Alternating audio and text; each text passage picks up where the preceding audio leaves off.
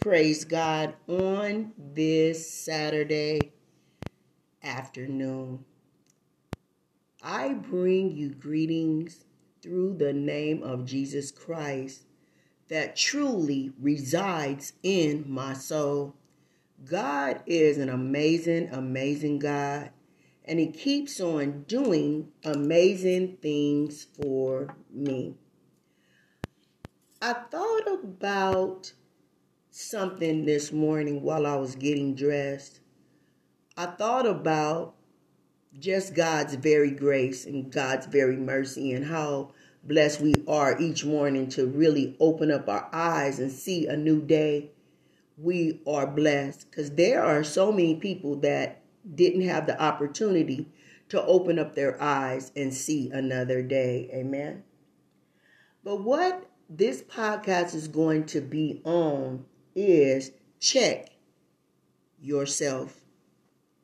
You need to really check yourself, check your life, and see where you are and where you stand in God. We have to realize and know that God only gave us one life to live. We have one life, one and one opportunity. That makes one opportunity to receive Christ in your heart, to receive Christ and live for Christ, to live saved, you got one opportunity. You got one chance at it. You got one shot. You have to check yourself. Check yourself. Check your life. Check your heart. Check how you treat people. Because, see, the Bible says, with love and kindness have I drawn thee. Are you mean? Are you bitter? Do you take out what you're going through on someone else? You really need to check yourself and see where you are with God. See, is your life pleasing to God? Amen. And if you check yourself and you realize, wow, you know what? I am mean. Oh my God, I do treat people bad. Oh my God, I am bitter. Oh, I am taking what I have went through or what I have suffered out on other people. You need to ask God to help you. You need to ask God to really give you a clean heart in Him. Ask God to save you. And if by chance you don't have a mind, ask God to give you a mind. mind. Because guess what? You only got one chance at this thing called life. You only got one opportunity to give your heart to God. Now, you may say, oh, if I live to 50, that gives me 50 years, or that gives me 25 years out of the 50 to give my life to God. But see, the thing of it is, you don't know how many years He has gave you. I talk about it a lot about the lifespan about how you got a lifespan that has a beginning and you have a lifespan that has an end. And what's important is what you do in the middle. What's important is what you do in your life. The saddest part about it is you don't know. It's kind of unfortunate that you don't know what your mar- margin is. You don't know what your measure of life is. So it behooves you to get your life together now, not later. Later is not promised to you. Not one day is promised. So we have to utilize the time that we have, the days that we open up our eyes and see a new day. We have to utilize those days to really see God. But I'm asking you on today, check your self. See where you really stand spiritually. Then, if you don't have a spiritual leg to stand on, you haven't been living a, a holy, upright life before God. Now is the time while your blood is still running warm in your veins. Now is the time while you have the opportunity to ask Him to come into your life. Ask Him to fix your life. Ask Him to save your life. Asked him if you're a backslider to restore your life. Asked him to create in you a clean heart and renew the right spirit within you. Because you only got one measure of time. You only got one measure of life. You can't go to the end of that measure and say, okay, God, uh, I'm at the end of my measure. Could you please extend my measure? Could you please uh, give me some more time? Because, God, I wasn't ready. I wanted to be high. God, I wasn't, I'm not ready. I wanted to be drunk. I wasn't ready. I wanted to run amok. I wanted, I wanted to gangbang.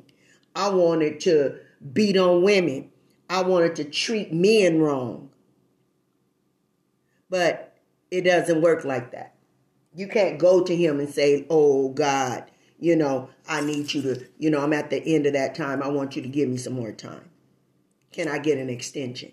It doesn't work that way. But when you live for God, He said He would give you the desires. If your ways please Him, He would give you the desires of your heart. He'll give you your desires. He'll add on years to your life when your ways please him, when you're obedient, when you're faithful to him, when you're humbling yourself under the hands of the Almighty God. When you're doing that, that's when you can ask God for what you will. That's when He will enlarge your territory. That's when He'll take you to higher heights and deeper depths in Him. When you're saved, when you're sanctified, when you're Holy Ghost filled, when you live in all you know how for God. Amen. It's really time to check yourself. Really check yourself. They have a time, they had a song that said, check checkity, check yourself before you wreck yourself. Amen. That, when you look at it in the sense of being saved, if you're not saved, when you wreck yourself, that means you have died and left here. And when you got to glory, Jesus said, Well, you know what? Your name is not in the Lamb's book of life. So you can't stay. You got to have your part in the lake of fire. Also, he, he would he would let you know you worker of iniquity, meaning you worker of sin. When you should have been praising God, you was praising the things of the world when you should have been living for God.